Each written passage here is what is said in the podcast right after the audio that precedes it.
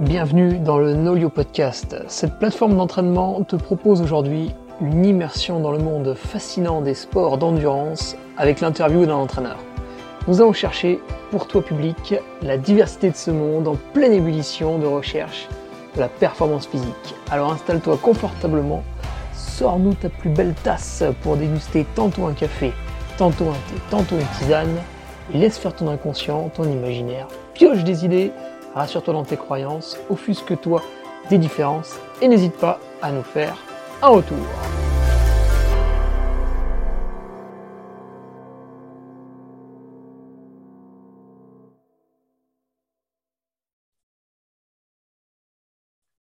Allez, bonjour à tous, vous êtes sur le Nolio Podcast, épisode numéro 22. Et aujourd'hui, nous nous entretenons avec Catherine Rattel. Catherine, bonjour. Allô c'est bon? Ouais Oui Ah, pardon. Je m'attendais à un bonjour, c'est pour ça que j'ai été perturbé dans, dans ma présentation. au lieu de dire bonjour. eh oui, eh oui. Alors Catherine, toi tu es euh, au Canada, donc dans la partie française, hein, comme on peut l'entendre assez facilement, et tu es entraîneuse en course à pied et en triathlon. Euh, mais ce qui est intéressant, c'est que tu viens d'une formation de kiné, c'est ça? Oui, ouais. Ben, c'est un baccalauréat en kinésiologie. Euh, je ne sais pas si c'est la même chose en France. Il y a, c'est, pas pareil le kinésithérapeute puis kinésiologue. Donc, quand tu dis kiné, tout dépendamment de, de, ce à quoi tu fais référence. Alors, comment tu décrirais euh, le kinésiologue? Je vais te dire si on a une correspondance. Oui, dans le fond, euh, c'est un baccalauréat à l'université de trois ans, puis c'est vraiment le spécialiste de l'activité physique, autant des fins de prévention, euh, de promotion de la santé, des saines habitudes de vie et de performance. Donc, c'est vraiment euh, un bac assez général dans lequel on voit euh, plusieurs notions pour devenir soit entraîneur ou dans différents domaines. Ah, alors, on doit avoir une équivalence dans ce qu'on appelle la filière STAPS, mais en fait, ça n'a pas vraiment de nom, c'est plutôt un cumul d'options qui arrive à faire la même chose. ok, ouais. C'est un petit peu différent. On ne délivre pas de diplôme de kinésiologue, je pense. OK. Oui, non, j'ai jamais entendu ça euh, de, l'Europe. C'est un terme euh, très euh, d'ici, je pense. Oui, tu sais, même en Europe, les études d'un pays à l'autre sont différenciées. donc, on, est, on est vite dans le flou. Et bien justement, tu vas pouvoir nous expliquer ton parcours. Oui. Hormis ce, diplôme-là.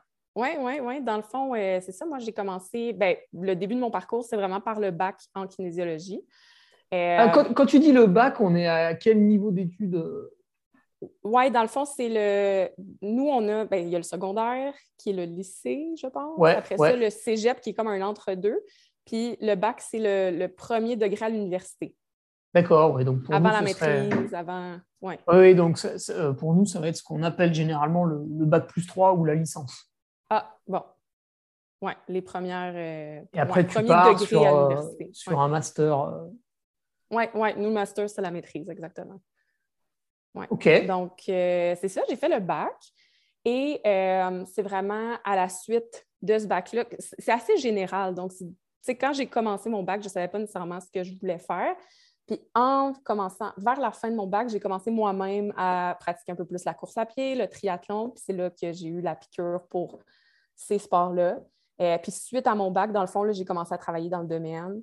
Euh, j'ai été coach euh, du club de course de, du CEPSOM, qui est le centre sportif de l'Université de Montréal, dans le fond. Mmh. C'est là que j'ai, comme, au début, j'ai vraiment commencé par le coaching de groupe. Donc, euh, vraiment, coaching ah, de groupe en, de course. En présentiel. Oui, ouais, au début, ça a vraiment, vraiment été ça. Donc, coacher des groupes, autant, c'est un, un, club qui est accessible à tous.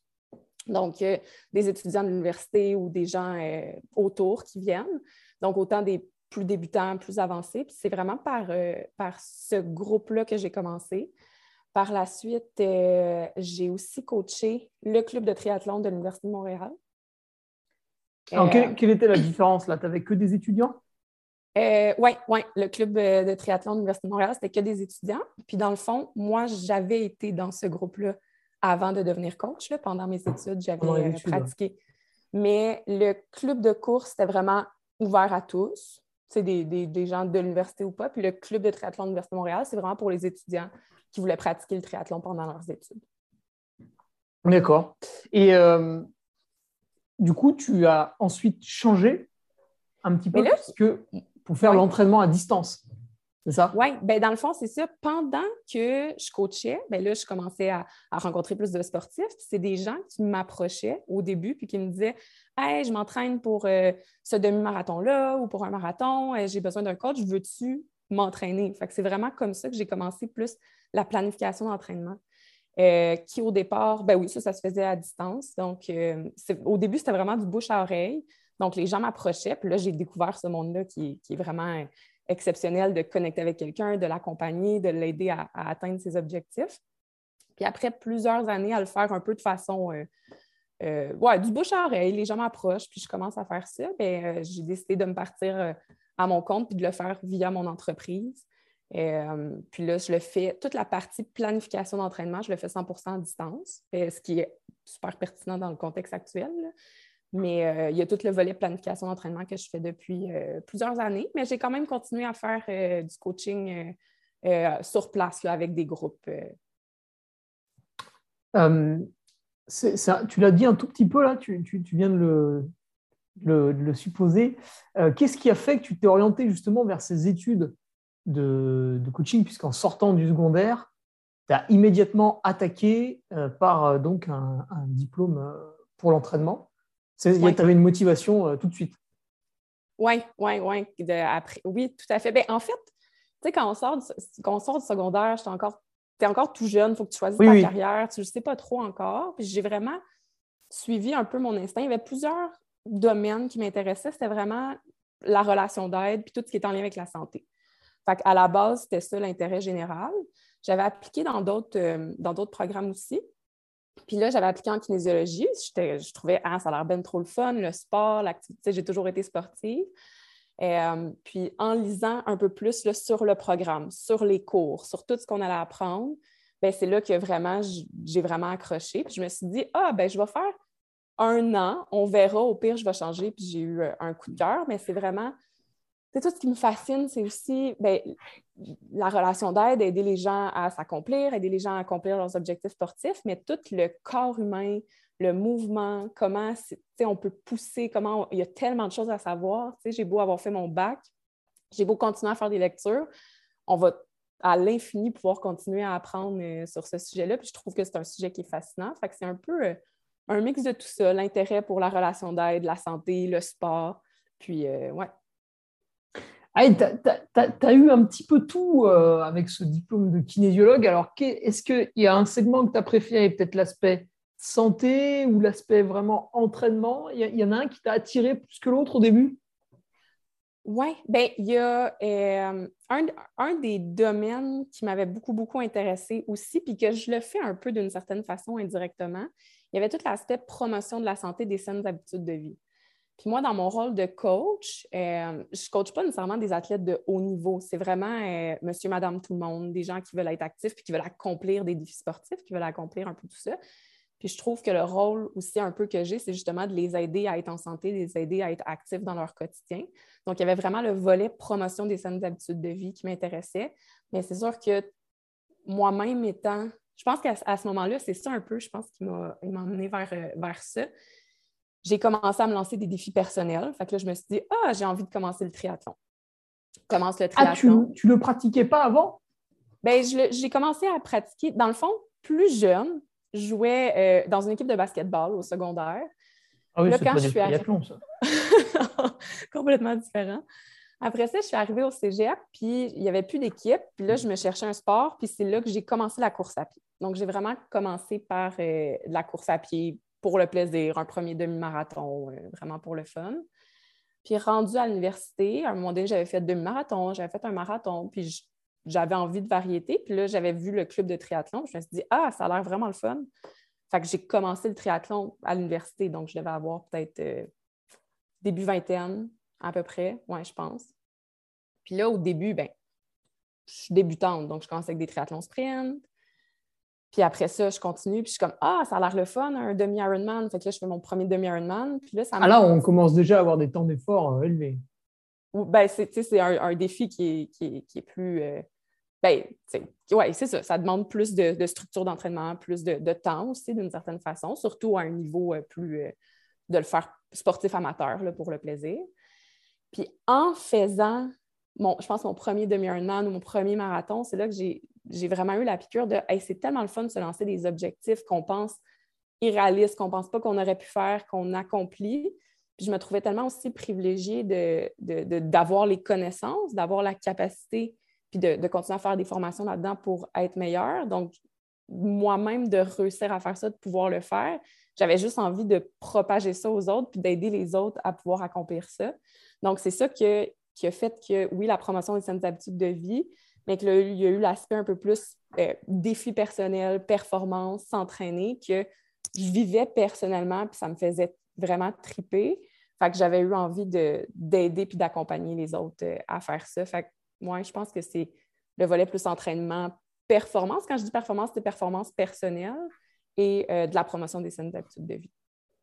Hmm. Alors, tu as commencé à nous en parler un petit peu des gens que tu aidais au quotidien, hein, du coup. Ça, représente à peu près combien de personnes le, le, groupe que tu as? Et du coup, est-ce que c'est une activité que tu exerces à 100% oui, oui. Euh, dans le fond, j'ai fait un peu, euh, j'ai un parcours assez atypique. J'ai fait un peu une, transition. Fait que je dirais que dans les dernières années, quand j'étais, euh, j'ai commencé à mon compte, j'avais, j'ai aussi un autre emploi à côté qui me complétait ah, un peu ça, mais là, ça prend de plus en plus d'ampleur. Puis là, je termine un contrat actuellement pour me consacrer à 100% dans mon entreprise, dans le, coaching de groupe, la planification d'entraînement. Donc, il y a eu un peu une transition.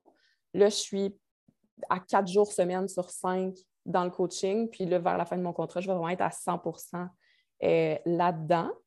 Puis pour le nombre d'athlètes, bien, en ce moment, euh, rapidement, j'ai atteint comme le maximum que moi, j'étais capable d'accompagner. Donc là, ce que j'ai fait, mon objectif, c'est de, pouvoir aider le plus de gens possible. Donc, je suis rendue avec des kinésiologues dans mon équipe aussi. Donc là, on est quatre euh, kinésiologues dans l'équipe pour aider les gens. Mais à ma charge, moi, je dirais que j'en ai un peu plus qu'une vingtaine en ce moment. Puis dans l'équipe, euh, avec mes autres kinésiologues, on doit être environ à, 40 euh, athlètes. Puis ça, c'est vraiment pour le volet planification d'entraînement euh, à distance. Après ça, il y a le volet cours entraînement de groupe, que évidemment, on va toucher beaucoup plus de, de personnes parce que c'est plus facile d'être plus nombreux à ce niveau-là. Ah, du coup, tu continues à cumuler euh, ce que j'appelle un petit peu le présentiel. Donc là, tu es sur le terrain avec les, athlètes et puis le à distance. Oui, oui, vraiment. Je fais la, combinaison des deux. Euh, en ce moment, vu que c'est l'hiver, parce que les cours, je les fais euh, à l'extérieur, puis là, c'est l'hiver, il, fait très froid, il y a beaucoup de neige. Donc, on, fait une pause des cours en présentiel en groupe pendant l'hiver, mais J'enseigne des cours euh, en virtuel qui est du renfort musculaire, du yoga pour sportifs, qui est vraiment l'entraînement complémentaire dans le fond. Mais euh, ma pratique est, beaucoup les athlètes à distance, mais je continue à être sur le terrain aussi. D'accord, c'est cumulé les deux, c'est parfait ça. Euh, quand les gens viennent te demander justement, on disait au début, beaucoup de, bouche à oreille, puis maintenant, bah, j'imagine, voilà, le, le, mail, la structure, le site internet, etc. Quand les gens viennent te demander du coaching, vu que tu as plus ou moins rempli tous tes, tous tes, créneaux, hein, comme tu disais, euh, comment tu vas choisir de, prendre telle ou telle personne? Est-ce que tu as une liste d'attente ou euh, un petit coup de cœur? Oui, mais ouais, c'est une bonne question. mon objectif ultime, c'est pour ça que je suis rendue avec une équipe avec des kinésiologues, c'est de pouvoir accompagner toutes les personnes dont les valeurs, la vision d'entraînement concordent avec la nôtre mon objectif, c'est de ne pas avoir à dire non parce qu'il y a eu un moment dans la dernière année où c'est arrivé que c'était trop. Là. Tu peux pas, euh, même si tu veux en accompagner plusieurs, il y a, un maximum d'athlètes que tu peux, euh, tu peux accompagner. Donc, à ce moment-là, j'ai euh, engagé d'autres kinésiologues pour être dans l'équipe. Là, mes, clients à moi, mes athlètes à moi qui sont avec moi depuis, pour certains, plusieurs mois, plusieurs années, ben, ils vont toujours avoir leur place, ils vont toujours pouvoir euh, rester. Après ça, pour l'instant, comme moi, je ne peux pas en prendre des nouveaux, ben, j'ai une liste d'attente. C'est vraiment comme ça que je fonctionne. Mais je dis toujours, j'ai des kinésiologues, fait qu'il y en a qui vont aller avec un autre kin de mon équipe. Euh, puis sinon, j'ai une petite liste d'attente euh, en attendant. Mais je fonctionne toujours, toujours avec un premier appel. Dans le fond, quelqu'un qui m'approche, qui nous écrit, qui est comme Hey, moi, j'ai tel événement, j'ai envie d'avoir un coach. Bien, je commence toujours avec un premier appel pour apprendre à connaître la personne, son expérience, comment elle voit ça, c'est quoi ses objectifs pour voir s'il y a un bon fit avec notre vision, notre façon de fonctionner. Puis euh, pour l'instant, je réussis à les, référer à un autre kin de l'équipe parce que pour essayer de pouvoir accepter tout le monde. Mais je vais vraiment avec euh, les gens qui nous approchent aussi. Ça, c'est quelque chose que j'ai remarqué. Les gens qui viennent vers moi, qui viennent vers euh, Cadence Coaching, qui est mon entreprise, notre équipe, bien, souvent, ils, ont vu un peu ce qu'on fait, ils ont été lire, ils, euh, ils voient c'est quoi notre valeur. Je, je très active Ils ne s'appellent pas au hasard. Quoi. Exactement. On, on magasine un peu, on va voir les coachs parce que il faut qu'il y ait une affinité, il faut qu'il y ait que la vision fit euh, ensemble. Donc, déjà, quand les gens nous approchent, souvent, euh, ils s'attendent un peu à, quel type de service qu'on offre, comment on fonctionne. Donc, premier appel pour voir vraiment si, euh, ça concorde, si on peut travailler ensemble. Puis après, ben, soit je vais, quand j'en prenais des nouveaux, ben, on pouvait commencer le suivi, puis sinon, je les référais là, au kinésiologue de l'équipe. D'accord. Et au niveau des, sports, là, quand tu, enfin, quand tu euh, acceptes donc d'entraîner les, personnes, qu'est-ce que tu as comme, comme sportif? Donc, c'est uniquement des triathlètes ou euh, tu es passé aussi course à pied, peut-être vélo pur euh? moi, Non, pour l'instant, c'est vraiment course à pied et triathlon. Donc, nos, nos, athlètes, c'est vraiment. Pas de cycliste. Ben, non, pas de cycliste. Non, je. Ouais. Ah, c'est vraiment course à pied, euh, triathlon. S'il y a des cyclistes, vraiment cyclistes purs qui m'approchent, j'ai un collègue avec qui j'ai étudié en kinésiologie que je vais le référer qui fait mm. euh, justement de, l'accompagnement euh, comme ça. Donc, c'est vraiment des coureurs, des triathlètes. Il n'y a pas de. Tu sais, j'ai autant là, dans, dans mon caseload d'athlètes des, des, personnes qui veulent commencer. Donc, il y a des personnes qui n'ont jamais fait de triathlon puis qui me disent Ah, j'ai envie de faire mon premier triathlon ou de faire, je fais un peu de triathlon, mais j'ai envie de lancer dans la longue distance. Euh, même chose pour la course à pied, mais j'ai aussi certains petits athlètes plus confirmés qui veulent s'entraîner de façon un peu plus structurée, qui veulent améliorer leur temps sur Ironman ou quelques coureurs en trail, il y en a quelques-uns, mais de façon générale, c'est vraiment coureurs, triathlètes, niveau variable, débutants athlètes un peu plus confirmés, mais c'est toutes des personnes qui font ça, euh, qui ont leur job, qui ont leur vie, puis qui font ça à côté dans leur loisir euh, pour se dépasser puis aller améliorer leur temps aussi. Là. Ah, c'est marrant parce qu'en France, on n'a pas trop la même mentalité, c'est-à-dire que le coureur débutant, en général, il va, il va déjà faire plusieurs années tout seul.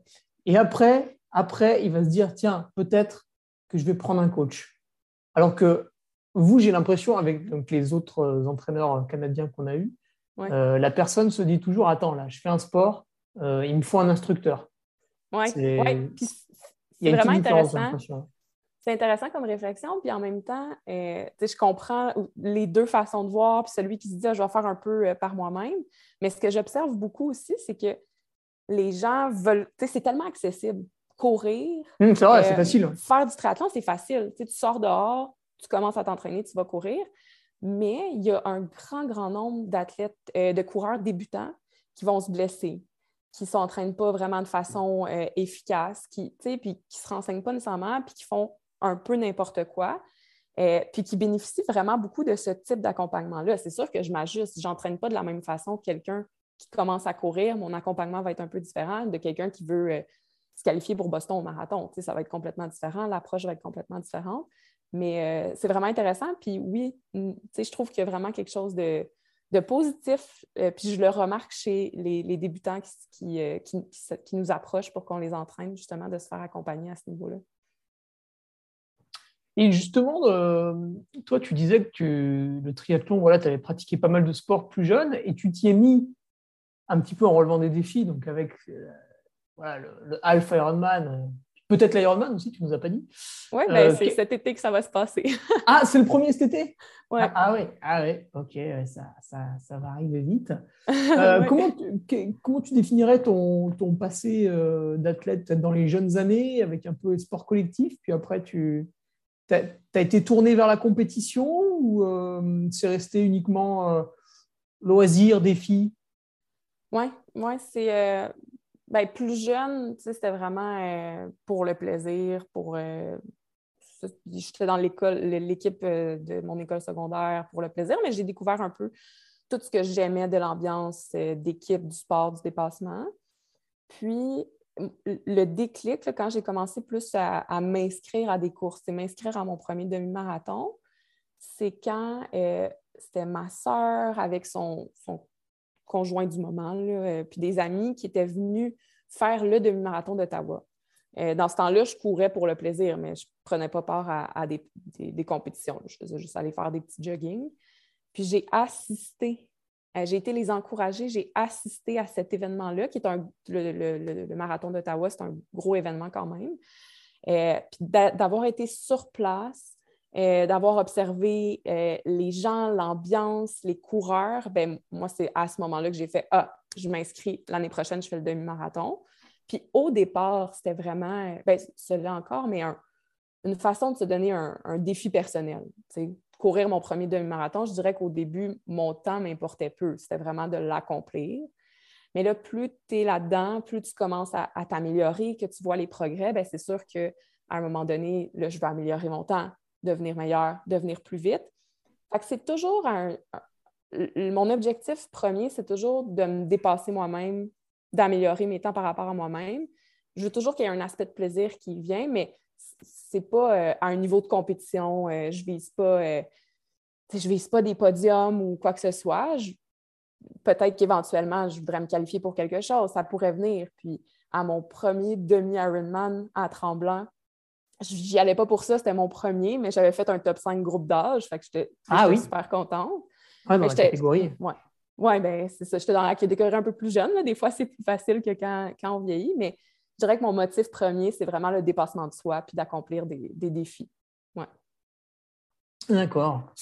Alors aujourd'hui, quand tu gères euh, tout, ton, tout ton petit groupe euh, d'entraînement, donc un petit peu plus d'une vingtaine d'athlètes, comment tu fonctionnes puisque c'est, comme tu l'as dit, majoritairement à distance, même si pendant la période estivale, bah, vous pouvez vous retrouver pour les entraînements en groupe. Euh, comment du coup tu fais à distance bah, pour euh, déjà leur passer euh, les consignes, premièrement, et, toi évaluer si ces consignes sont suffisamment dures ou, justement pas trop dures, et puis après le retour qu'ils te font, voilà comment tu, comment tu bosses un petit peu là-dessus? Oui, oui. Ben, c'est sûr que j'utilise pour faire les, plans d'entraînement puis pour faire les suivis, c'est vraiment par Nolio que je le fais depuis un certain nombre de mois. Euh, donc, au départ, c'est vraiment.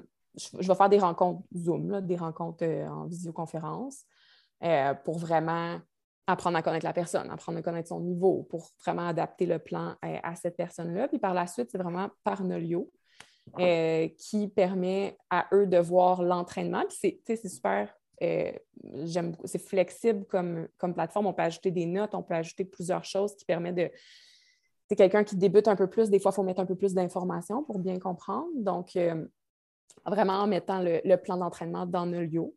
Je fonctionne toujours par des, des mésocycles de quatre semaines pour vraiment qu'il ait son plan. Il fait ses entraînements sur un quatre semaines. Puis par Nolio, ben c'est sûr que je peux faire tout le, suivi. Donc, aller voir les, entraînements, aller voir euh, la perception de l'effort de chacune des séances d'entraînement. J'encourage beaucoup euh, mes sportifs à mettre des commentaires euh, surtout qu'au début, ils ne se connaissent pas, beaucoup nécessairement. C'est un peu une séance que je pense plus facile. Il y a beaucoup d'adaptation au début, contrairement à un athlète qui se connaît beaucoup, puis que dès le début, on connaît le niveau, on connaît l'expérience.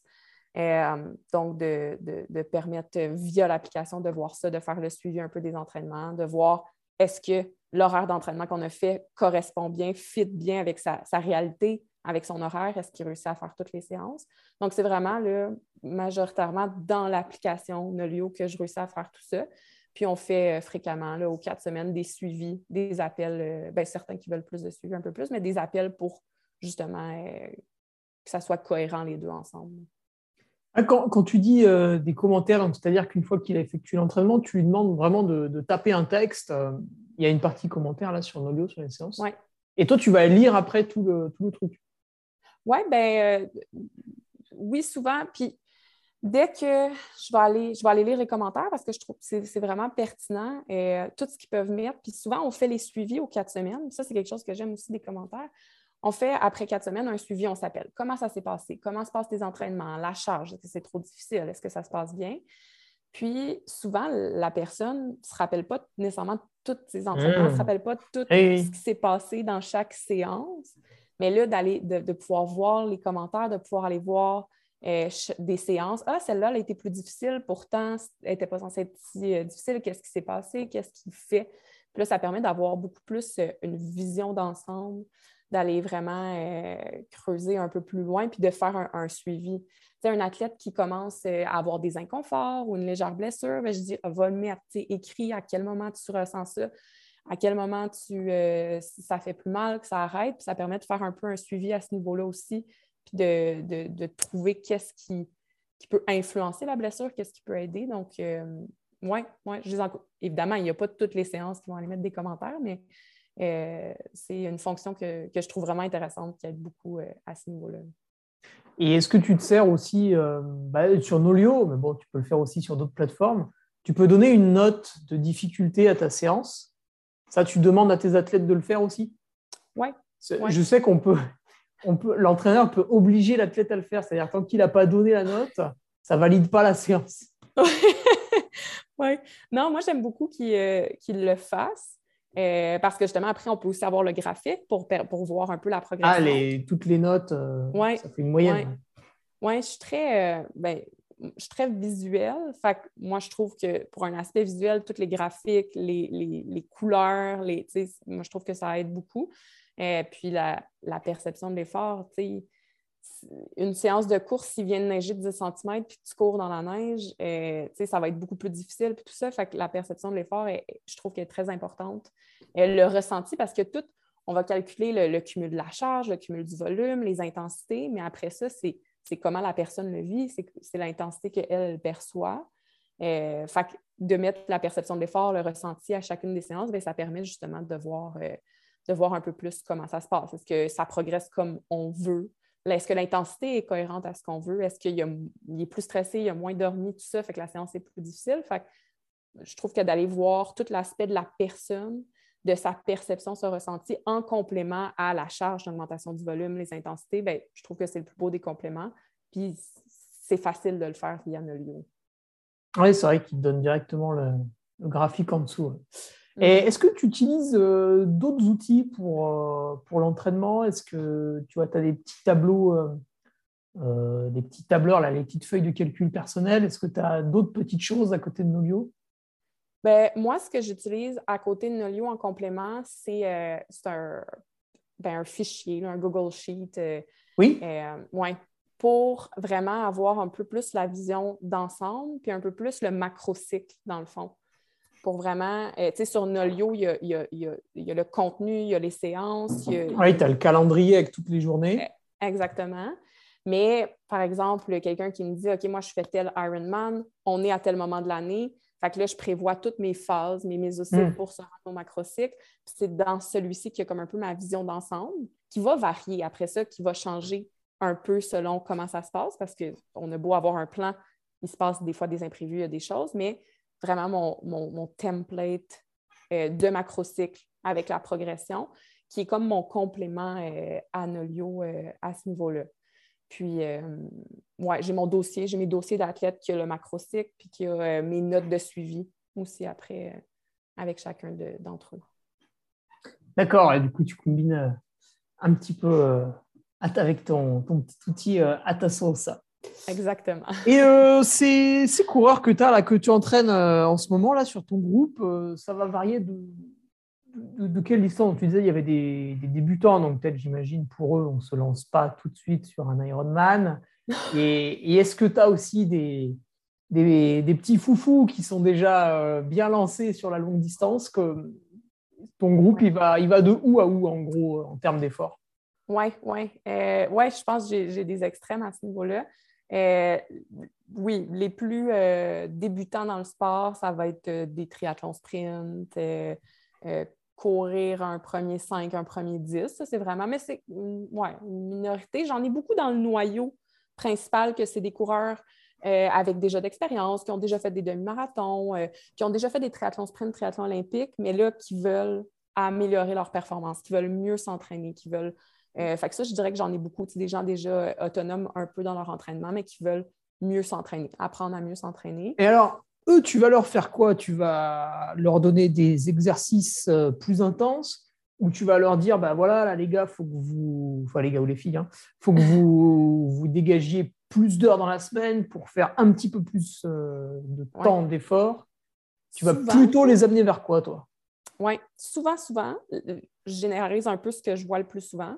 Euh, des gens qui courent quand même déjà un certain nombre de kilomètres par semaine, mais qui, tu sais, ah, une semaine, je cours quatre fois, une semaine, je cours cinq fois, j'augmente ma longue sortie, euh, je cours comme ça. Puis il y en a beaucoup qui euh, font pas ou peu d'intervalles.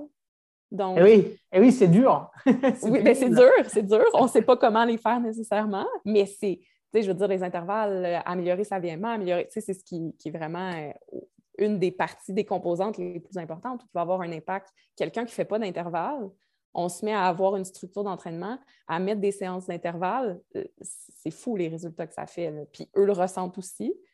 Puis par eux-mêmes, tu sais, quand on parlait plus des débutants qui n'ont pas nécessairement un coach, ben si tu ne lis pas là-dessus ou si tu ne te renseignes pas, tu ne sais pas nécessairement comment faire, tu ne sais pas euh, à quelle intensité les faire, tes intervalles. Donc, euh, avec ces personnes-là, souvent, je vais vraiment partir de où ils sont leur volume actuel. Puis, euh, je vais les faire. Ça va dépendre des objectifs. Si leur objectif, c'est de passer au marathon, ben, c'est sûr que là, on va amener une progression au niveau du volume, au niveau de la longue sortie, mais euh, d'augmenter le volume au début, puis après ça, d'aller augmenter l'intensité. des fois, il va y avoir un cycle où on veut améliorer la VMA. Donc, on va faire des intervalles spécifiques avec eux pour améliorer ça. Puis là, plus on se rapproche de l'événement. Donc, c'est vraiment, je dirais que ces personnes-là, je les entraîne vraiment avec un cycle, avec des, phases où on veut développer certaines choses, on veut améliorer ça, puis euh, ça les amène à progresser euh, énormément.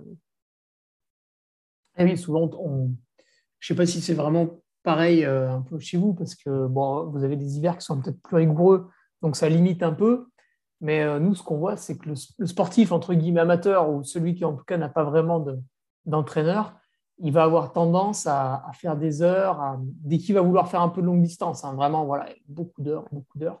Mais euh, bon, euh, la préparation physique, euh, voilà, hein, ça va être cinq minutes de gainage à droite à gauche. la séance de piste pour améliorer sa vitesse, bon, c'est une fois toutes les deux semaines quand il y a les copains. Ouais, c'est vrai qu'on a tendance à se, à se complaire dans son effort d'endurance. Définitivement, définitivement. Puis autant, c'est un bon point, c'est autant les, intervalles, mais le renforcement musculaire, c'est tellement euh, la musculation, les, exercices, euh, ouais. c'est tellement. Tu avais l'air de vouloir dire quelque chose. non, non, mais en fait, euh, tu vois, on, parle, on en vient à parler de ça. Et, je me disais, c'était une très très bonne, très, très, très bonne accroche pour te, pour te demander justement ce que tu, comment tu visualisais ce, point musculation, en gros, on va l'appeler comme ça. Est-ce que tu t'en sers uniquement, bah là par exemple, euh, vous êtes l'hiver, donc euh, est-ce que tu t'en sers uniquement en phase de, préparation physique pour amener à la saison de, tes triathlètes qui va démarrer, c'est quoi, ça va être en mai, en juin, quelque chose comme ça? Oui, ouais. début juin. Ou, est-ce que tu euh, en fais un petit peu toute l'année quand même? Oui, ouais, c'est une super bonne question. Puis euh, moi, je trouve, de plus en plus, on voit aussi euh, dans les études, les, données probantes, que la musculation a vraiment un rôle important à jouer, encore plus qu'on pense au niveau de la prévention des blessures, puis même au niveau de l'amélioration des performances. Mais c'est sûr que je vais la faire varier au courant de l'année. Moi, je vais encourager beaucoup euh, d'en faire toute l'année, mais ça va être différent selon les phases dans lesquelles on est. Donc, quand on est plus dans off-season, la phase générale, je trouve que c'est un, excellent moment où l'intensité des entraînements, le, volume aussi va être moins grand que pendant la, phase de compétition, la phase plus spécifique. C'est vraiment un bon moment pour développer un peu plus certaines habiletés, donc d'aller faire du travail, bien, préparer le corps, plus euh, en hypertrophie. Après ça, d'aller faire du travail un peu plus en force, en force musculaire, force-puissance. Ça, c'est des plus grosses séances euh, qui vont créer plus de fatigue que ça ne serait pas nécessairement bénéfique de le faire dans la phase spécifique, dans la phase de compétition. Donc, la, phase que j'appelle la phase générale plus le off-season en, ce moment, là, comme on, est vraiment, on est vraiment dedans pendant l'hiver, ben, d'aller mettre euh, un, focus un peu plus important là-dessus, moi, je, l'encourage beaucoup. C'est pour ça aussi que j'ai un cours euh, que je fais en virtuel qui est du cross-training pour, euh, pour coureurs, pour triathlètes. donc, pendant cette période-là, c'est un peu comme ça que que je vais le faire puis que je vais le recommander à, je veux dire, athlètes débutants, athlètes avancés. C'est juste que le type de musculation puis la progression va être différente, mais tout le monde peut en bénéficier. Puis après ça, quand on arrive un peu plus dans la phase spécifique, la phase euh, de compétition, ben, j'aime ça mettre des séances plus de maintien, donc qui va créer un peu moins de fatigue pour permettre de continuer à faire les entraînements, à, bien performer dans les entraînements intenses, mais de maintenir les acquis qu'on a fait pendant cette phase-là. C'est sûr que le gainage abdominal, les stabilisateurs, euh, c'est des séances qui sont moins euh, épuisantes, qui vont moins fatiguer le corps j'encourage vraiment d'en faire euh, à l'année. Donc, à l'année, mais qui va varier selon les phases. Oui, va varier selon euh, les phases de la, de, de la saison. D'accord. Euh, et c'est un travail que justement vous pouvez faire en salle, donc c'est d'autant plus intéressant pour vous, parce que là en ce moment, c'est quoi à peu près les températures la journée? On a eu un mois de janvier record. je pense que Là, c'est un peu plus doux, mais dans les ressentis moins 30, quand, ça a été super fréquent euh, pendant le mois de janvier. Ah oui. Mais on est dans, dans les moins 15, moins 20. Euh. Mais euh, avec cette température, tu ne peux, pas, tu peux pas réaliser une séance d'intensité à pied en extérieur, si? C'est difficile. C'est difficile. Puis ça fait partie de. Tu, peux t'abîmer les bronches, non? Tu, le souffle. Il faut, ben, le froid va avoir un impact sur la performance. Elle va avoir un impact sur nos temps. Donc, c'est sûr qu'il va falloir adapter. Puis quand il fait très froid, on, on le ressent, mais c'est de mettre euh, un buff, de mettre un bandeau par-dessus le nez à la bouche, va permettre de réchauffer l'air un peu avant qu'il rentre, va permettre que ça aide, ça va vraiment aider. Mais le froid intense, la neige au sol, la glace, faire une séance d'intervalle à l'extérieur en ce moment, c'est assez difficile. C'est pas impossible, c'est assez difficile, puis ça ne sera pas la même qualité et la même intensité spécifique qu'on va le faire euh, printemps-été ou sur piste. Et en plus, euh, il réouvre lundi prochain, mais nous, les, les gyms ont été fermés euh, super, super longtemps. Ah oui! Oui, fait que ça, ça a quand même été un enjeu aussi dans les, les derniers. Là, c'est fermé, là. Enfin, la semaine dernière, c'était fermé, par exemple. Oui, mais là, lundi prochain, les, les gyms réouvrent, mais c'était fermé euh, depuis. Et oui, donc les personnes qui faisaient éventuellement du tapis. Tapis roulant pour compenser ou qui allaient même faire leur musculation au gym. Fait que ça, ça a vraiment été un, un enjeu actuel, ce qui fait en sorte que ben, faut, à moins que tu aies un tapis roulant à la maison, tu vas courir dehors. Puis s'il fait moins 30, tu vas courir dehors, mais c'est sûr qu'on va ajuster euh, le, type de séance, euh, l'intensité. Euh, ouais, ça me fait rebondir sur une autre question qui est parfaite hein, avec les, hivers particulièrement rigoureux que vous avez parce que tu vois, chez nous, c'est fini. Donc moi, je suis dans les Alpes. Il n'y a, a, plus vraiment d'hiver dès lors que tu es dans la vallée là, je prépare une course qui va se dérouler au soleil. Et finalement, je, peux courir tous les jours sans aucun souci. Euh, voilà, même parfois, on met un short. Hein, donc, c'est vraiment que. Voilà, y a, y a, on est au plus creux de l'hiver en ce moment. C'est vraiment devenu très faible par chez nous. Et euh, donc, de moins en moins, on a à faire ce, ce genre de choses, c'est d'adapter les séances par rapport à la météo. Tu vois, par exemple, euh, tiens, bah, si demain matin, c'est vrai qu'il ne fait pas beau. Mais euh, tu prévois à ton athlète une séance d'intensité, puis bon, bah, pas de bol. le lendemain, en fait, il y a un gros coup de froid, etc. Ça va être dangereux de la faire. Il peut la faire, mais ça va être dangereux de la faire. Est-ce que tu adaptes par rapport justement à cette, à cette météo? Est-ce que tu regardes la météo quand tu fais l'emploi du temps? Oui, ouais, c'est une bonne question. ça peut prendre vite du temps. ouais, oui, j'ai oui, non, je ne regarde pas nécessairement la météo en le faisant parce que je, je prépare un quatre semaines à l'avance euh, hmm. dans son plan. Fait même si je regardais, ça peut changer. Mais c'est sûr que je prends en considération la température, surtout euh, l'hiver et l'été, les grosses chaleurs. je dirais que c'est hmm. comme les deux extrêmes. Oui, tu supposes qu'en janvier, il ne fera pas 5 degrés avec du soleil. exactement, exactement. Puis toute ma progression euh, le mois de janvier, euh, je le sais que ça va être plus difficile de faire des intervalles. Fait c'est sûr que mes séances à la base, mon planning, le focus de, cette période-là va être un peu aligné avec la saison. Mais euh, ce que j'aime beaucoup faire aussi, c'est d'essayer de. Ils ont leur calendrier d'entraînement. Fait que là, ils savent que le lundi, c'est ça qu'ils font, le mardi, c'est ça qu'ils font, le mercredi. Mais j'aime les aider, puis on fait ça ensemble, à être un peu autonome dans leur gestion d'entraînement j'aime leur, partager aussi des connaissances puis les aider à, eux-mêmes, pas juste dépendre du coach pour s'entraîner un peu, les amener à être autonomes. Donc, de les amener aussi à Hey, il annonce une tempête de neige, il va y avoir 30 cm de neige. Ça va être excessivement dur d'aller courir, euh, surtout si les trottoirs ne sont pas déneigés. Ça, va être, ouais, ça va vraiment le bordel. Fait de, de faire OK, il annonce une tempête de neige, donc on va bouger les entraînements dans la semaine. Euh, fait souvent, ce qu'ils vont faire, ils sont comme Hey, je pensais changer ça pour tel, pour tel entraînement, qu'est-ce que tu en penses? Puis là, je vais voir, je suis comme Ah oui, ça, ça a de l'allure. Donc, de les amener eux-mêmes à, adapter. je vais adapter mes séances. Tu sais, les séances d'intervalle qu'on fait dehors, bien, mon intervalle de temps que je veux qu'ils visent va être, va être plus flexible. Puis je vais mettre une perception d'effort plus que si c'est sur piste, plus que si c'est pendant l'été. Euh, on va beaucoup utiliser la perception de l'effort parce que le froid, la neige au sol, puis ça, c'est pas très exceptionnel. De janvier à janvier-février, on a vraiment euh, des températures un peu comme ça. Donc, je vais l'adapter indirectement, puis je vais aider les athlètes à être autonomes un peu dans ces, choix-là, comme je vais les aider à si tu te sens vraiment fatigué, si tu le sens vraiment pas, c'est correct de réduire un peu l'intensité dans certains contextes. Donc, euh, c'est un peu comme ça que je le vois. Je vais le prendre en considération la température, la température plus dans l'ensemble, sans tout prévoir en fonction de ce qui va arriver. Ouais.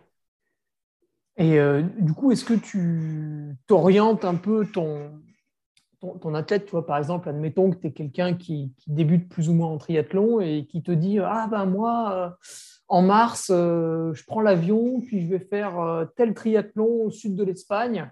Et toi, tu lui dis Oulala, attends, attends, mais on ne pourra pas le préparer. Là, regarde, là, pendant deux mois, tu ne peux pas faire de vraies séances à l'extérieur.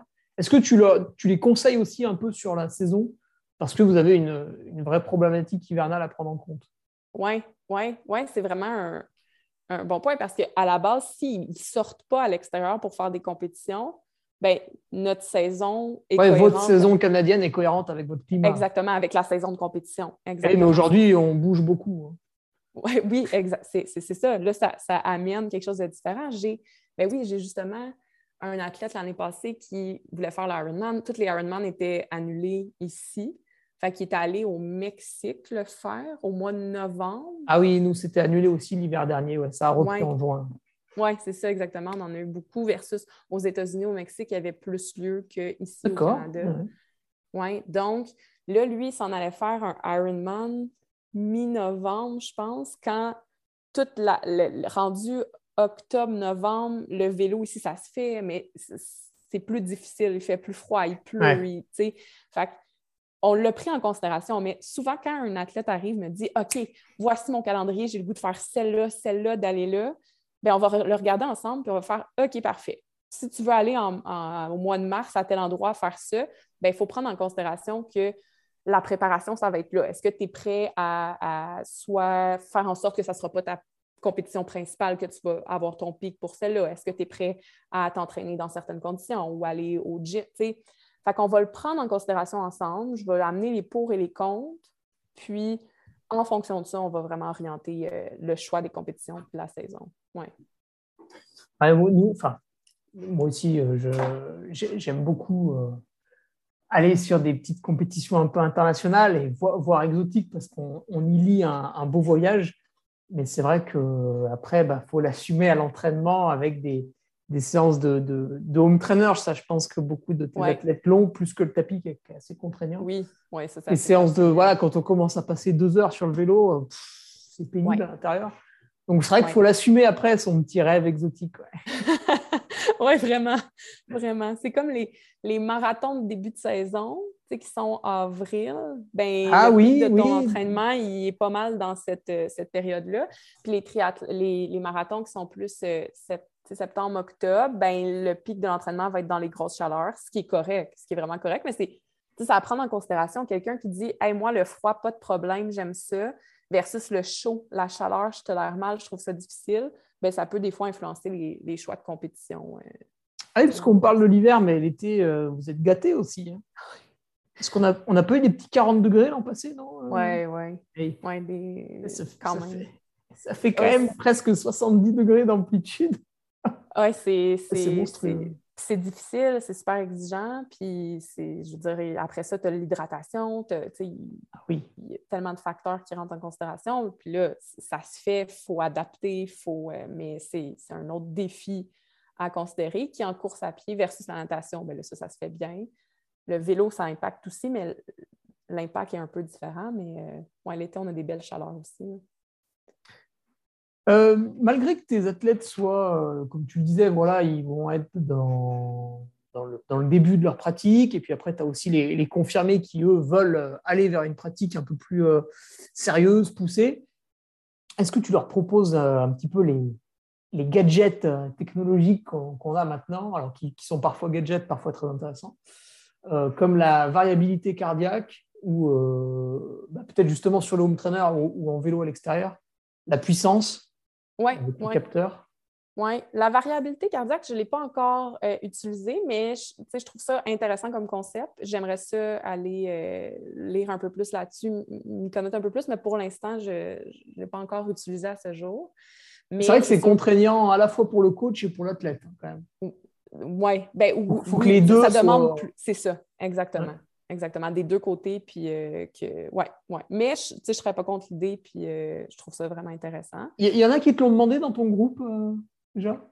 ben, ça vient juste de m'arriver tout récemment. Puis là, je vais, c'est, un, très bon cycliste qui veut faire son premier demi-Ironman, qui a commencé hein? à regarder ça puis à, à, voir ça. Fait que là, c'est un suivi que je vais commencer avec lui dans peut-être deux mois. Fait que, mais c'est le premier qui m'en parle.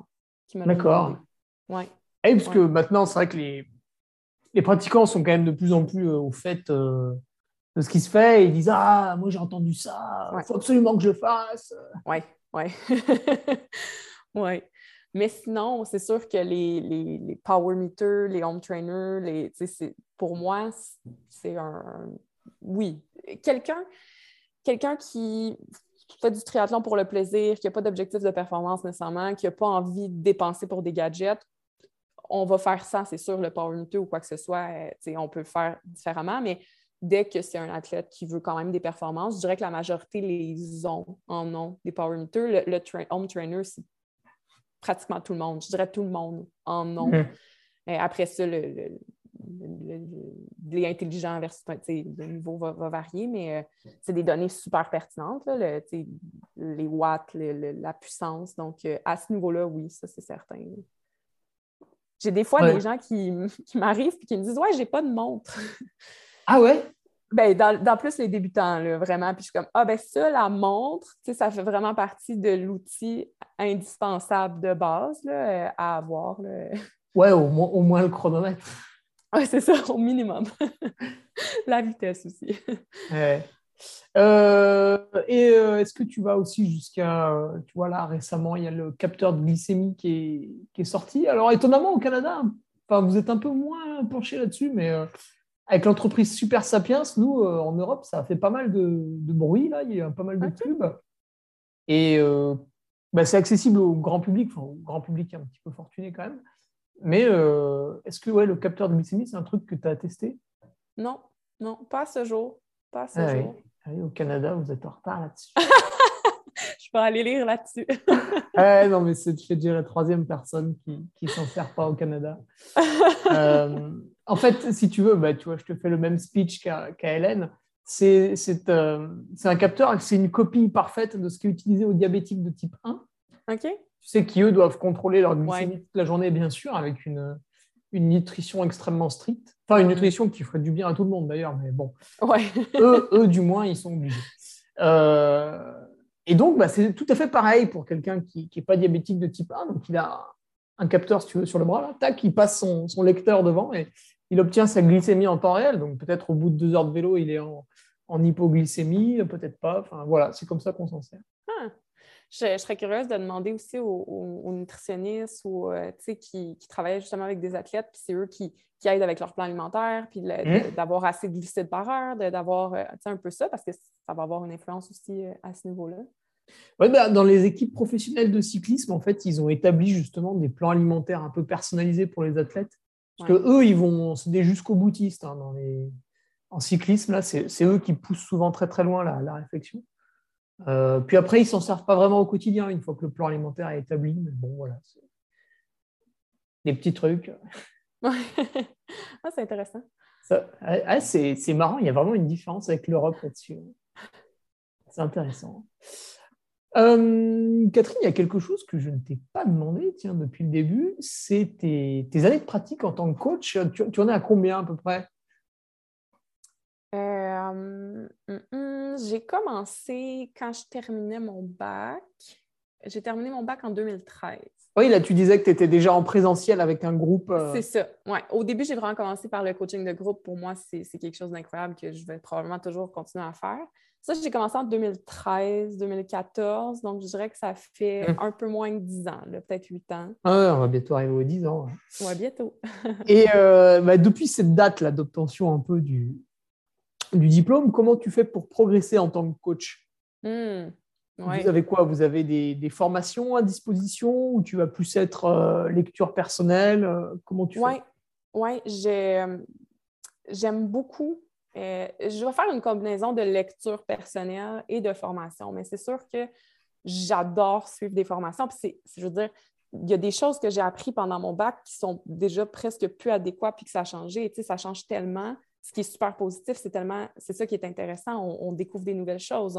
On, se rend compte que quelque chose qu'on pensait il y a 10 ans, ben, finalement, c'est pas ça. Puis, moi, je trouve ça super intéressant. Puis, je trouve que c'est, tellement important en tant que coach de se tenir à jour, euh, d'être au courant de actuellement qu'est-ce qui, euh, qui, est adéquat, puis qu'est-ce qu'on sait à ce jour qui va peut-être changer dans 10 ans. Euh, c'est sûr que dans la première chose que j'aime faire, c'est de la formation continue. Donc, de suivre des formations, puis on a quand même beaucoup euh, de formations qui sont accessibles. Pour moi, c'est comme une façon rapide d'être à jour. J'ai suivi une formation la semaine passée, c'était sur la mobilité, l'importance de la mobilité. Hmm. Puis, dans le fond, c'est quelqu'un de professionnel qui, a regardé toutes les études, toute l'actualité sur ce sujet-là, puis qui vient me le dire. Fait que moi, la façon la plus efficace, puis la plus rapide que j'aime faire, c'est vraiment par des formations, faire de la formation continue. Euh, j'aime faire de la lecture de mon côté. Euh, la réalité est que la vie va vite, j'aimerais donc en faire plus, j'aimerais se lire un nouveau livre à chaque semaine, j'arrive pas à le faire. Donc, je complète un peu. Oui, c'est vraiment ça. Donc, je complète un peu par de la formation, euh, par de la lecture et avec euh, mon équipe, on a commencé, c'est ça qui est le fun aussi d'être une petite équipe de kinésiologues, mais à se faire des rencontres peut-être aux trois mois, de formation continue un peu, donc d'échanger aussi avec d'autres coachs, d'échanger avec des personnes euh, qui, elles, ont été suivre telle formation, puis ensemble, on, réfléchit à certaines choses. Donc, euh, ça aussi, je trouve que ça fait partie du, développement. Euh, parce que si moi, je suis dans mes petites affaires, je fais mes choses, je fais mes lectures, je suis mes formations, bien, ça peut venir teinter un peu mon approche. Puis de discuter avec d'autres coachs qui ont une expérience différente, bien, je trouve que ça permet de continuer le développement professionnel. D'accord. Et euh, dans, les, dans, les, dans les lectures que tu, que tu as, tu peux nous citer quelques ouvrages un peu, un peu pertinents. C'est bien, on pourra. Ça nous donnera des bonnes idées euh, à, nous, à nous, Européens. ça fera un petit échange de culture. Oui, oui. Ben, euh, un, un, livre que. Ben, il y a aussi des livres qui sont accessibles à tous. Puis ça, je trouve ça intéressant parce que c'est des, des références que je vais donner à certains de mes athlètes aussi qui ont envie d'en connaître plus puis d'aller lire, donc qui sont vulgarisés vraiment pour, euh, pour tout le monde. Mais un que j'aime beaucoup, euh, qui est un de mes professeurs à l'université aussi qui a, écrit, c'est. Euh, il y en a quatre différents, je pense. C'est les mythes et réalités sur. Donc, il y a le mythe et réalité sur la course à pied, euh, et sur l'entraînement, sur le cyclisme, puis je pense qu'il y en a un quatrième. Et, c'est comment alors l'auteur, hein, tu dis, ton, ton enseignant? C'est euh, Pierre-Marie Toussaint. Hop là, je note en même temps. Puis euh, Martin Lucien. Fait que c'est deux, euh, deux professeurs que j'ai eus à l'université qui sont des chargés de cours, donc qui sont eux aussi beaucoup sur le terrain dans la préparation physique des mhm. athlètes. puis c'est vraiment intéressant parce que c'est un livre qui aborde un peu tous les sujets qui sont d'actualité, puis qui sont météoralité, fait que les étirements, il y a tellement de zones grises autour des ah étirements. C'est fou, puis ça change, puis c'est encore un peu. Mais là, il, parle un peu de ça. Il parle de c'est quoi les mythes, puis au plus récent, ben, les données probantes actuelles, voici c'est quoi les recommandations. Fait que ça, c'est des lectures euh, que j'aime beaucoup, puis desquelles je m'inspire pour. Euh, j'aime, euh, j'ai un, je suis active sur les réseaux sociaux, j'aime partager du contenu, de l'information pour, euh, pour les, futurs athlètes, les athlètes actuels. Puis j'aime m'inspirer un peu de ces mythes et réalités-là pour créer du contenu aussi, pour partager, parce que c'est fou, des fois, je m'amuse à, poser une question en story Instagram ah, pour la prévention des blessures, qu'est-ce qui est, meilleur? Puis, tu sais, les gens, encore, il y, a des, y a des mythes qui sont vraiment ancrés. c'est normal que ces mythes-là sont ancrés parce que ça fait des années qu'on pense ça, puis que c'est ce qu'on dit comme message. Fait ça, c'est un, livre que, ouais, un petit livre coup de cœur euh, à ce niveau-là. OK, ouais, eh ben, c'est noté, on le, on le recommandera.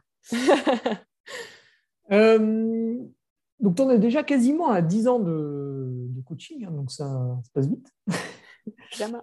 euh, comment tu dirais que, que, le métier a évolué sur les, sur les dernières années, puisque tu, tu, sors du diplôme, on va dire, en 2013 et euh, donc, au bout de huit ans, comment tu, comment tu vois ça? Donc, toi, en plus, as, tu t'es entouré d'autres personnes pour euh, répondre à la demande grandissante des pratiquants. Mais sur, sur le métier de coach, est-ce que tu vois des, des, trucs qui évoluent un petit peu? Oui, ouais, c'est une bonne question. Il euh, faut être plus à l'écoute de l'athlète. Faut... Oui, oui.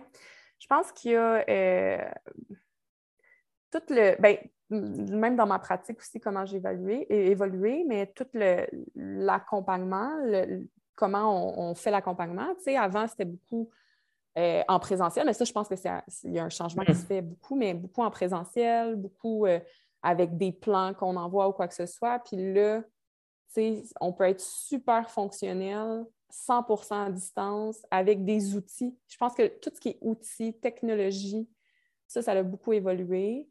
Euh, ça, ça a eu un gros impact. Puis je pense que ce qui évolue aussi beaucoup, c'est la mentalité des coachs, euh, l'approche des coachs euh, envers les athlètes.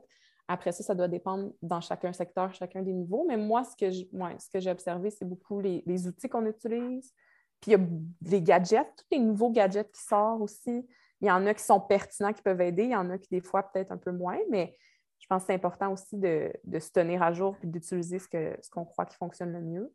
Euh, donc, à ce niveau-là, je, ouais, je dirais, puis beaucoup les mentalités. Mais ça, ça vient avec se tenir à jour, ce qu'on vient de discuter euh, de comment se tenir à jour. Bien, l'entraînement, puis les meilleures méthodes d'entraînement, celles qu'on croyait, bien, ça aussi, il y a des changements. Donc, euh, je pense dans la façon d'entraîner. ce qu'on sait maintenant plus avec le renforcement musculaire, l'importance du renforcement musculaire versus peut-être avant. Puis ça, c'est quelque chose que moi aussi, je pense que qui a changé dans ma pratique. J'en parlais avant, je le mettais, mais là, l'emphase que je, la mets dans le plan d'entraînement va être différente. Donc, euh, Ah oui, avant, on allait courir, point barre. Hein. Ben oui, puis on n'était pas aussi conscient, je pense, de tous les atouts de. Puis avant aussi, tu sais, on pensait que la musculation, ben, c'est un sport d'endurance. Il faut faire de la musculation d'endurance. Quand on ah voit que Surtout pas de grosses charges. Euh. Exactement. Puis ça, ça a énormément changé. Puis on le voit que l'entraînement en force avec des charges va permettre un meilleur recrutement musculaire, va permettre d'améliorer la performance, de retarder la fatigue. Mais ça, c'est quelque chose qui a évolué aussi beaucoup, je trouve. Mmh. c'est vrai. Euh, oui, avant, ah oui, je me souviens de. Bon, moi, j'ai un entraîneur et ça me fascine pas trop de comprendre pourquoi je fais les choses, enfin, globalement. et euh, je, me, je, me, rappelle quand même d'un livre que j'avais dû lire où euh, à la fin, on te proposait des séances de musculation. Et suivant le. Donc, si tu faisais euh, des sports très explosifs, très. Bon, là, tu faisais de la musculation lourde. Et si tu faisais de la course à pied, en fait, tu faisais uniquement des. du circuit training avec des trucs de 100 répétitions, bah, quasiment 100 poids, hein, parce que 100 répétitions. Et du coup, bah, c'est pas trop marrant. Quoi. Non, Alors qu'un coup, j'avais eu un, un, coach et lui, il m'avait fait faire Pourtant, on prépare la même chose, du cyclisme. Et lui m'avait fait faire des trucs un peu explosifs et tout. Et là, je m'étais vraiment régalé quand même. C'était beaucoup plus amusant en plus. Oui, ouais, ça amène aussi plus de variété. Ça amène à. Oui, oui. Mais c'est vrai qu'avant, on disait, ouais, l'athlète d'endurance, il fait 100 euh, abdos. Après, il fait 100 squats à vide. Après, il refait 100 euh, abdos, mais différemment. Oui, sans charge, avec le poids du corps uniquement ou avec. Voilà. Euh, ouais. Euh, Catherine, avec euh, toute cette tête-là, est-ce que tu aurais une, une, belle anecdote à nous partager concernant une, une boulette, une erreur Une, erreur Une ah. erreur Une petite bêtise Oui, oui, une bêtise, une erreur. Euh, ben, j'ai une anecdote. Oui, j'ai une anecdote qui, était comme, ouais, qui, on en rit là, maintenant. Oui, c'est mieux. Oui, oui, une, drôle, s'il te plaît. Oui. qui était un, un, beau moment qui m'a marqué. Euh, c'était euh, euh, quand je coachais le club de course du CEPSOM, le Centre sportif de l'Université de Montréal. Ouais. Donc, plutôt à tes débuts en plus. Hein? Euh, ouais, ouais, ça faisait quelques années au moins. J'avais ma crédibilité, là, au moins, puis j'avais ah, un beau lien avec mon groupe, euh, parce que j'ai quand même coaché plusieurs années euh, ce, club, de course-là. Puis dans ce groupe-là, à chaque début de session, je faisais un test VMA, le léger bouché, sur la piste mmh. avec l'enregistrement sonore. Puis je le refaisais aussi après un cycle de, de séances d'intervalle à la fin. Je me rappelle d'un moment où je suis en train de, l'enregistrement est en train de jouer, ma gang, tous les coureurs sont en train de faire leur test VMA. Puis je me rappelle qu'on arrive vers la fin, que là, c'est comme les plus forts. on est rendu dans du 17, 18, vers le 19, je ne sais plus trop. Puis là, tu sais, ça bip, ça bip. Puis à un moment donné, j'entends juste quelqu'un crier euh, le test ou Catherine, ou qui fait juste crier. Puis là, je me rends compte qu'eux sont, sont à bout. Là. Puis là, ils veulent aller chercher, ils sont en train de faire leur, leur meilleur résultat. Hmm? Puis l'enregistrement a juste arrêté. Ah merde! Ah oui! Ah oui, la cassette, elle a. La cassette a arrêté pendant le test. Fait que là, c'était comme le système sonore est plus loin. Fait que là, je me suis mis à courir, je suis allée voir, puis je ne sais pas trop qu'est-ce qui s'est passé. Est-ce que j'ai reçu un appel, j'avais oublié de mettre mode avion, je ne me rappelle plus trop. Mais là, eux, ils ont continué à courir parce qu'ils sont comme ben là, ça va-tu revenir, ça va pas revenir? Fait que là, j'ai repesé sur play, puis finalement, ça l'a réembarqué. Mais il y a eu un 1 minute ou un 1 minute 30 de plus qui ont maintenu avant de pouvoir ah. Oui, vu qu'il faut que tu aies un bip tous les, c'est quoi, 25 ou 50 mètres? Non, euh, ben, ouais, c'est, ben, nous, c'est parce que la piste à l'Université de Montréal est, spéciale, fait qu'il y a un enregistrement juste pour cette piste-là qui est ah oui, en plus, mètres. Oui, mais euh, c'est ça, il y a un bip au compte pour te permettre de soutenir le rythme. Fait que ça, ça a été un beau moment. Ils m'en ont pas trop voulu. Je me sentais super mal. Ah, déjà, c'est super stressant. Tu passes le plot en même temps que le bip. oui. Ah, ouais. vraiment. Donc là, il n'y a pas de bip. Donc... il continuait à courir. Là. Je pense qu'il en restait trois ou quatre. Là, on était rendu plus haut. Puis il continuait à courir. Puis il était comme on arrête-tu, on n'arrête pas? On... Puis tu sais, tu as, tout un build-up. Puis ça travaille fort. Là. Fait que ça, ça a été un, beau moment. Un, pas beau moment sur le coup. Mais maintenant, on en rit. Et ah, puis vers la fin, le cerveau, il marche plus trop. Alors, ah. si en plus. Ah, non. Ouais, pas mal. Et euh, à l'inverse, euh, un, grand moment euh, de réussite, de, bonheur, une perf d'un de tes coureurs qui t'a fait vraiment plaisir? Mais j'en ai tellement, des, des beaux oh! moments comme ça. Non, mais c'est tellement la, satisfaction personnelle, le, le, sentiment de réussite. Euh, moi, des moments qui n'est pas un moment précis, mais qui, me rendent vraiment heureuse, c'est quelqu'un qui me dit Ah, euh, j'aimais pas tant courir, puis maintenant, là, je veux toujours courir. Puis, ça, c'est plus des, trucs généraux qui, mhm. qui, me rendent vraiment, vraiment heureuse. Mais, tu sais, une, une performance en tant que telle. Ben, j'ai un moment qui me vient en tête. J'ai un moment qui me vient en tête qui est euh, un athlète qui allait faire, qui faisait son premier Ironman, euh, puis il t'avait fait là. Il voulait faire son premier Ironman, puis il voulait se qualifier pour Boston, puis les événements étaient proches, puis là, fallait comme. C'était comme pas une préparation optimale. Il savait, ça faisait partie des discussions. Fait que le marathon qui venait un peu après était l'événement prioritaire. Puis le Ironman était comme un peu en chemin vers celui. Il voulait comme check, j'ai fait mon Ironman. Puis euh, il y avait eu une belle préparation, mais n'était peut-être pas aussi optimal qu'il aurait pu. Puis j'étais sur place pour l'encourager avec d'autres gens. Puis il a tellement bien réussi. Il a fait un split négatif sur son marathon dans l'Ironman. Il était heureux, il était tout sourire. Il a fait une meilleure performance encore que ce qu'on pensait. Fait ça, c'est un des petits moments marquants euh, que j'ai euh, avec cet athlète-là. Ah oui, voilà, quand tu, quand tu fais, donc tu disais le split négatif, c'est-à-dire il est parti à une certaine allure, puis il est allé de plus en plus vite, c'est ça? sur son premier Ironman, c'était ouais, vraiment une belle gestion de l'effort. Ah oui, alors qu'en général, euh, bon, on part trop vite, euh, après, euh, c'est dur, c'est la galère, on finit comme on peut. Oui, oui, oui. Fait que ça, ça a été un, un, parmi multiples beaux moments. belle performance. D'accord. Et passons dans le domaine du rêve maintenant. avec, euh, si tu avais le choix, euh, une personne dont tu, dont tu rêverais d'être le coach. Tu as le droit de choisir qui tu veux. ah, c'est... C'est une bonne question. Moi, ce qui me fait triper, ce que j'aime vraiment d'entraîner quelqu'un, c'est vraiment quelqu'un qui a du plaisir dans le processus ou quelqu'un qui ne croit pas qu'il va réussir à atteindre ça, cet objectif-là. Fait que, tu sais, j'ai pas d'athlète, j'entraîne pas des athlètes de nouveau, j'ai pas personne qui me vient en tête comme ça. Mais, tu sais, quelqu'un qui est sédentaire, qui n'a pas beaucoup d'expérience, qui commence à remettre le sport, puis qui me dit euh, Je veux accomplir mon premier Ironman, je prends tant d'années. Tu sais, c'est ce genre de personne-là, ce genre de projet-là. ou qui... Avec un plan. Oui, puis quelqu'un qui. Ça, ça, me fait vraiment plaisir. Des gens qui, qui me disent Hey, j'ai couru un demi-marathon, je pensais jamais faire ça de ma vie. Tu sais, c'est à un autre niveau que euh, se classer, gagner une médaille. Tu sais, c'est à un autre niveau, mais je trouve que c'est tout aussi gratifiant, puis c'est tout aussi. Euh, fait que quelqu'un qui a un plan, qui a quelque chose là, qui le sait, moi, je veux faire ça, je vais accomplir ça, puis qui n'a pas nécessairement toute l'expérience encore, puis qui est prêt à mettre les efforts, puis à, faire le processus, c'est le genre de, je sais pas, de, suivi que j'aime faire, mais je n'ai pas de personne euh, en tête là, que... Ah, même pas un, je sais pas, un athlète qui est au JO, là, tu te dis, euh, j'aimerais bien regarder comment il fait, puis je modifierais ça et ça, non?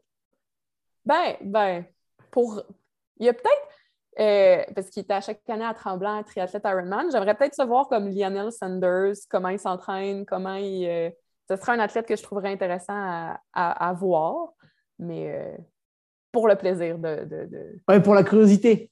Pour la curiosité, oui. ouais. OK. Et tiens, ben, on a, je ne t'ai pas demandé si dans ton groupe d'entraînement, tu avais des, des, gens de ta famille. Est-ce que, est -ce que coacher des, des gens de sa famille est une bonne idée selon toi? Euh, c'est une bonne question. J'ai, euh, ben, je coach. En fait, j'ai coaché mon chum pour. Euh, ben, c'est comme ça qu'on s'est rencontrés en fait. on s'est rencontrés par le club sportif de, de l'Université de ah Montréal. Puis ah après ça, oui, oui, oui. Puis j'ai, je, ne le coach plus à ce jour. Là. Puis je l'ai ah! Accompagné c'est moi qui ai fait. Ben, parce qu'il fait plus pour le plaisir maintenant. Pas parce que ça, ça a mal. ça a été une super belle expérience. D'accord. Je l'ai ah accompagné euh, pour son demi-Ironman puis pour son marathon.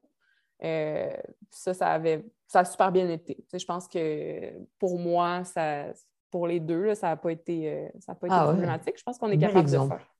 Oui, oui. Fait que moi, j'ai eu une expérience positive. Je fais aussi euh, en ce moment ma sœur, euh, qui est une euh, qui a fait des Ironman aussi, puis qui est beaucoup dans, ce domaine-là, vient d'avoir un, petit garçon il y, a, six mois. Puis là, elle veut. ah oui. Ouais, elle veut, elle veut recommencer la course, elle veut s'y remettre, mais comme doucement. Fait qu'elle m'a demandé si je voulais y faire ses plans de course. Fait que j'ai accepté, puis je lui fais. Puis, fait que j'ai quand même des. Pour moi, dans mon entourage, j'ai des belles. Ouais, des beaux modèles. Puis dans mes groupes de coaching, ça arrive souvent que tu crées des belles amitiés aussi dans le sport, tu rencontres des gens qui ont des intérêts communs, tu rencontres. Euh, fait j'ai beaucoup de gens que je coach qui sont mes amis aussi, qui indirectement deviennent mes amis. Fait que je pense Oui, finalement, c'est très. Euh, c'est vrai que c'est des gens, voilà, tu commences à connaître leur emploi du temps, ça, devient assez personnel. Oui, oui. Donc, euh, j'ai vraiment des belles expériences. Puis c'est sûr que c'est pas rien de c'est pas comme les, Olympiques ou les, quelque chose de vraiment intense puis quelque chose qui prend énormément de place. Nous, comme oui, là, tu t'intéresses à la vie de la personne parce qu'il faut aussi prendre en compte son travail, sa vie de famille. Euh, c'est vrai que c'est différent du sportif, euh, entre guillemets, professionnel où on peut lui balancer tout plein d'entraînement parce qu'on sait que sinon, il est sur son canapé. Oui, oui. Oui, ouais. Fait que, ouais, fait que moi, j'ai des belles expériences. Donc, euh, je pense que ça doit dépendre. ouais. Ok, ouais. Euh, tiens, dans ton groupe, pareil, on n'en a pas parlé. Est-ce que tu, tu, as des hommes, des femmes? Est-ce que tu as une petite répartition en pourcentage à nous donner? Oui, j'ai euh, mm, un peu plus de femmes que d'hommes. Fait que peut-être 60 femmes, 40% Ah oui, presque, on va dire presque l'égalité. Oui, un peu. Et euh, est-ce que tu as une manière d'aborder l'entraînement un peu différente? Suivant si c'est une athlète féminine ou un athlète masculin? Oui, il y a deux choses qui me viennent en tête. La première, c'est ce que j'observe beaucoup, autant dans, ben, autant dans les, entraînements qu'ils font, puis que dans mes entraînements de groupe aussi, que ça ressort beaucoup. Souvent, les, dans la gestion de l'effort d'un intervalle à l'autre ou dans la gestion de l'effort d'une compétition, je trouve que, ou même quand ils sont en groupe, là, les gars entre eux vont vraiment beaucoup se pousser puis partir vraiment fort puis se laisser influencer par les autres. C'est comme quelque chose qui, revient beaucoup, tandis que je trouve que les, femmes sont meilleures dans leur gestion, sont meilleures dans ça. Fait que ça, c'est sûr que je le prends un peu en considération, puis je fais beaucoup de coaching sur euh, l'importance de ne pas partir vraiment trop fort puis de casser après. c'est quelque chose que je vois beaucoup, autant même dans des compétitions ou dans des, euh, toute la gestion de l'effort, la gestion d'un intervalle à l'autre. Ça, c'est quelque chose que j'observe de façon générale euh, qui est un peu différent. Je trouve que, oui, il peut avoir une différence. Sinon, ben, une chose à prendre en considération qui va être différente, ben, c'est sûr que le cycle menstruel qui peut avoir un impact sur l'entraînement chez les femmes, que ça, ça n'aura pas d'impact chez les hommes. Fait que ça, c'est quelque chose qui, qui changent un peu, qui peut. Il y en a que ça va les affecter, d'autres non, mais qui peut avoir une influence dans, euh, dans la planification d'entraînement ou dans les compétitions même. Oui, suivant euh, l'affect que ça mm-hmm. Et du coup, après, quand tu connais mieux la personne, bon, j'imagine, euh, pour les, les, premiers mois de coaching, c'est peut-être un peu délicat, mais une fois que tu connais mieux la personne, tu prends ça en compte quand justement tu, tu réalises ce que tu disais, les, les mésocycles de, de un mois. Ben oui, ben, ben, avant, puis ça, ça fait partie des choses, euh, tu sais, quand on parlait de l'évolution, parce que c'est récemment, il y a quelques mois, en écoutant un podcast ou en parlant avec une autre de mes amies kinésiologues, euh, tout ça qu'elle m'a envoyé, elle m'a partagé ça. C'est pas quelque chose avant que je considérais beaucoup. Peut-être que moi-même, je n'étais pas attentive ou je n'avais pas l'impact, mais c'est différent d'une femme à l'autre. Ça, c'est quelque chose que récemment, puis c'est arrivé quelquefois à certaines de mes athlètes qui me disent Ah, moi, juste avant, si j'ai de la misère avec mes entraînements ou j'ai des crampes ou non, non, non. Puis je suis comme Ah, bien, on peut tellement faire coïncider l'entraînement en fonction de ça. Tu sais, souvent, on a des, on fait un build-up, on a la force de surcompensation. Fait je dirais, je dirais que c'est quelque chose que je ne faisais pas, que tranquillement, je commence à plus faire, surtout avec les gens que ça fait longtemps que j'accompagne, qu'on a cette, on, on, peut euh, aborder ça. Puis je pense que de plus en plus, ben, il faut en parler aussi, puis de plus en plus, euh, c'est pertinent de le prendre en considération. Puis il y en a peut-être qui disent Ah non, moi, ça ne me dérange pas, ça ne m'affecte pas, puis ça n'a mhm. pas d'influence, mais il y en a que ça va les affecter, puis je trouve que c'est euh, pertinent à prendre en considération. Ah bah oui, sinon c'est contre-productif. Hein. Si tu as des mhm. journées où ça ne va pas, tu ne peux pas t'amuser à faire une mhm. séance d'intensité de, de, VMA ou de ceci, cela. Ok, ouais, bah écoute, euh, Catherine, on arrive plutôt à la fin de l'interview, donc il va nous rester une petite, euh, une petite question. Si tu avais un, un, conseil à te donner à toi-même, avec ton recul maintenant, sur, euh, je ne sais pas, il y a 5 ou, ou 10 ans en arrière, tu avais tu vois, un truc que tu te dis, putain, ça, j'aurais dû le. Ah, j'aurais pas dû le faire comme ça, ou Ah, j'aurais dû le faire plus tôt. Oui, oui. Dans, euh, dans ma façon de coacher, dans, euh, ou par rapport à. Bah, si tu songes, tu vois, tu peux, tu peux rester sans parler une petite minute. Hein. si tu songes à voilà, tout ce que tu as fait depuis une dizaine d'années, est-ce que tu vois à un moment donné euh, un truc que tu aurais aimé modifier avec le recul? Oui.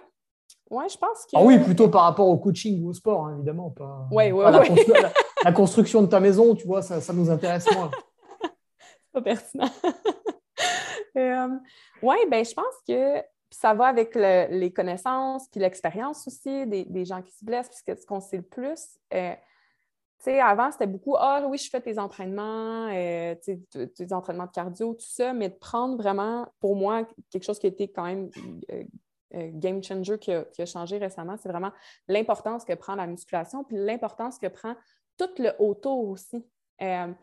Euh, tout l'ensemble. Donc, je pense à la musculation, je pense à la mobilité, euh, d'avoir une bonne mobilité, euh, la respiration, le, sommeil, tout, l'ensemble aussi autour, puis tout ce qui va avoir un impact sur la prévention des blessures. Donc, de s'assurer que oui, il y a les entraînements de course, oui, on va aller mettre de l'intensité, on va faire des intervalles, mais pour vraiment optimiser, de prendre un peu tout l'ensemble. Puis ça, de commencer à le faire avec tout le monde dès le début, vraiment de, mettre en place certaines choses. Puis d'apprendre à bien travailler aussi. Avant, j'enseignais des cours de musculation. OK, on fait des squats, nanana. Puis maintenant, je suis beaucoup plus dans OK, pourquoi on le fait? Est-ce que tu sens la contraction de ton muscle? Est-ce que l'activation, puis d'apprendre à vraiment bien travailler dans le corps, vraiment comme dans l'ensemble, en complément à tout l'entraînement, je trouve que ça fait des meilleurs athlètes. Ça fait, puis autant pour moi dans mes entraînements que pour les personnes que je coach. Donc, vraiment de, travailler dans l'ensemble puis d'optimiser un peu tout qui va être meilleur pour les aider à mieux performer, mais qui va être meilleur aussi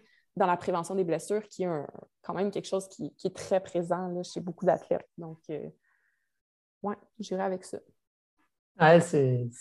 Ça ressort un peu ouais, des interviews, ce, ce point-là. Eh bien, écoute, Catherine, euh, je te remercie pour, euh, pour le temps que tu nous as accordé. Hein, tu vois, là, quand même une heure, euh, une heure et quart, tu vois, ça, ça passe vite. ça fait plaisir. Merci à toi. Donc, merci à toi de nous avoir apporté cette vision bah, à la fois féminine et, et, à la fois d'Amérique du Nord, qui, fait, du bien, qui change un peu. Et puis, bah, on mettra dans la, dans la petite description du, du, podcast les liens qui vont bien pour, pour te trouver. Voilà, même si aujourd'hui, tu es complète, vu qu'on a vu que l'auditeur avisé a entendu que tu allais bientôt euh, finir ton contrat pour entraîner encore plus. Peut-être on aura quelques, quelques prétendants à tes nouveaux créneaux disponibles.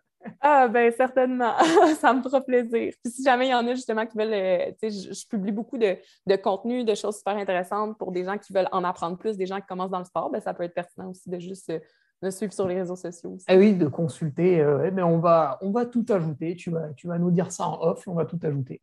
ben, eh ben, merci, euh, Catherine. Ça fait plaisir. Bonne, euh, bonne journée. Toi, tu la commences là. Oui, toi, bonne fin de journée. voilà, c'est ça. Nous, le soleil va bientôt baisser et rideau. Au revoir, Catherine. Au revoir.